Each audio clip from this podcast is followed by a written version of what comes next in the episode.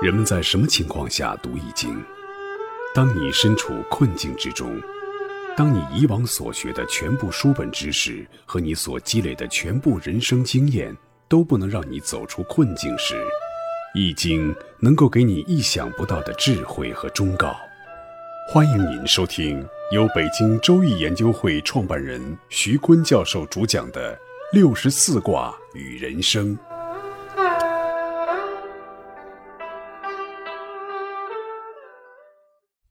亲爱的听众朋友，大家好，我是北京周易研究会创办人徐坤。今天我带您走进周易殿堂，主讲六十四卦与人生。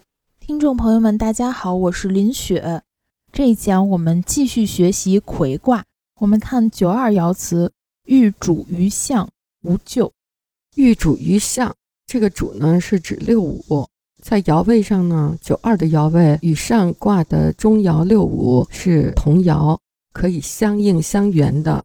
上位的六五爻呢，处于魁离失位的状态。九二遇六五于小象，是一种非正常的状态。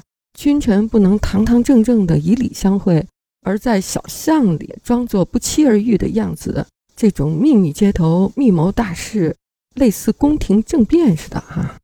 看来这个官场是不正常的，一种无可奈何，周围都是眼睛看得太紧了，所以君臣偷偷相遇的样子。这个爻辞的画面呢，就是机构领导的整体都处于不正常的状态，好像要有大事情发生，就像要结束文革似的，就秘密会见，结束四人帮的政治生涯，抓捕四人帮，采取行动。哎，老师，既然都是秘密接头，为什么不是袁世凯和光绪帝的会面呢？为什么不是袁世凯会光绪帝或六君子谭嗣同呢？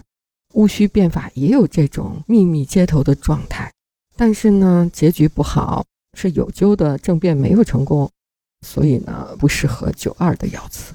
但是打倒孙邦却成功了。六三爻辞：见于夜，其牛彻，其人天且异，无出有终。天是指头顶，引申为额上刺字的刑罚。翼呢是削去鼻子的刑罚，六三与上九相应啊，在爻位上，六三是下卦的最上爻，上九呢也是上卦的最上爻，但是六三呢被前后两个阳爻阻止，九二是个阳爻，九四也是个阳爻，六三就像受到了刺字隔鼻的这样的刑罚，九二拖住六三，九四也阻止六三，所以他没有办法与上九相会。不但不能与上九相会，还把所有的坏事儿、罪行都强加在六三身上，让六三承担。所以六三呢，必须挣脱九二和九四的羁绊，才能走出被惩罚、被打入陷阱的危险境地。在江湖上有一类弄钱的公司，他们总是专找一个像六三那样的人，到关键时候承担起所有的罪责。替他们蹲大狱、坐大牢。十几年前呢，帮一个公司看办公室的风水，这个老板呢就是一个银行行长，他还在职呢。他就成立了一个体外公司，公司的董事长呢请的是五星级酒店的一个门童，给了他一辆豪车、一个豪宅，还给了他高薪。这个公司万一出事儿，就是让他去替老板下地狱的。两个月前呢，还遇到了一个特别有名的公司，准备上市了。上市前呢，他的财务就突然辞了职，上市也没成功。那众多的投资的股东的钱都付之东流了，这个公司就失败了。这个上司呢，又是个名人，人设做的特别饱满，面子特别强。这个失败呢，他自己承担不起，所以他就要找他的下属来承担。那他的下属跟他是一个特别好的伙伴关系，到了这个时候，他也黑不提白不提的就暗中操作，让他的这个下属替他下地狱，还不像做钱的那个银行行长，他雇这个五星级酒店的门童当董事长的时候，就事先说好了，你就是替公司分忧解难，为上司出面护驾，摆平官司，然后时刻准备下地狱的。这个没上成的上市公司呢，老板是一个知识分子，他抹不开面子说这么狠的话。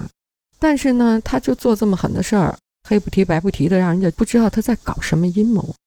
那选择他的伙伴替他下地狱，他的伙伴做好心理准备了吗？没有，特别痛苦，左猜右猜，这是想干嘛呀？其实呢，职场就是江湖，大家都是为了利益而来，有利益的地方就有争斗，有争斗的地方那就是地狱。如何防止别人暗算你，把你推下地狱呢？职场上有这样几条有效的手段。第一呢，在他人还没给你设置陷阱的时候，你就要及早发现，给他人设置陷阱。那个他人是谁啊？就是你潜在的敌人，有能力或者能力比你强的，又要把你刷出局的这种人。千万不能和那种打扮的非常精致的职业女性，见了上司，无论是哪个级别的领导，都能放得开的这样的女性引以为友。这种人社交能力可强了，两下就把你踹下去了。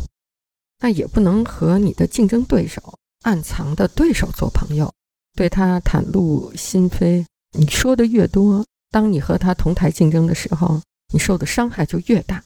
在职场上上升的机会不会很多，也不会频繁的出现的，所以你必须很机警的抓住每一个机会，把你的潜在的竞争对手放进你设计好的陷阱里，你才有机会在上位的机会来临的时候，稳稳的抓住这个机会。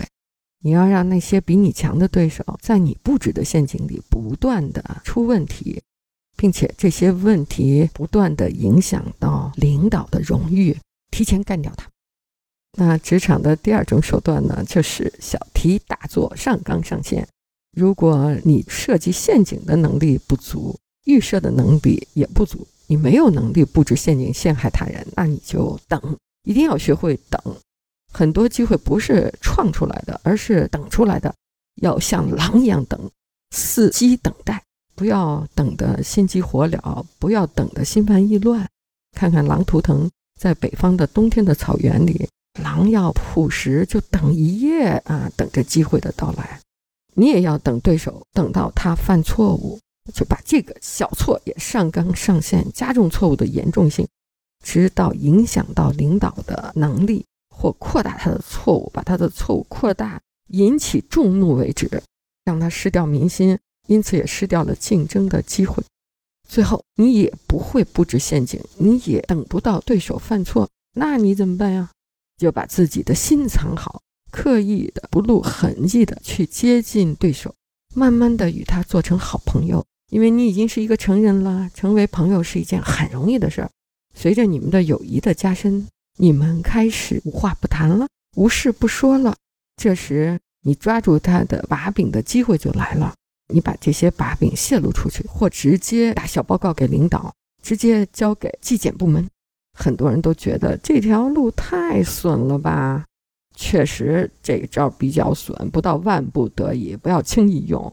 什么时候用呢？当对方已经要把你送进监狱，你也被反逼的不得不出损招的时候，那就杀伐果断一些吧。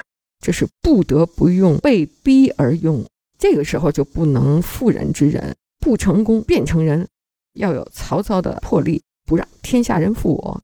关键时候腿不能软，命都活到关键的时候了，要勇于调用一切手段与职场上害你的人拼了。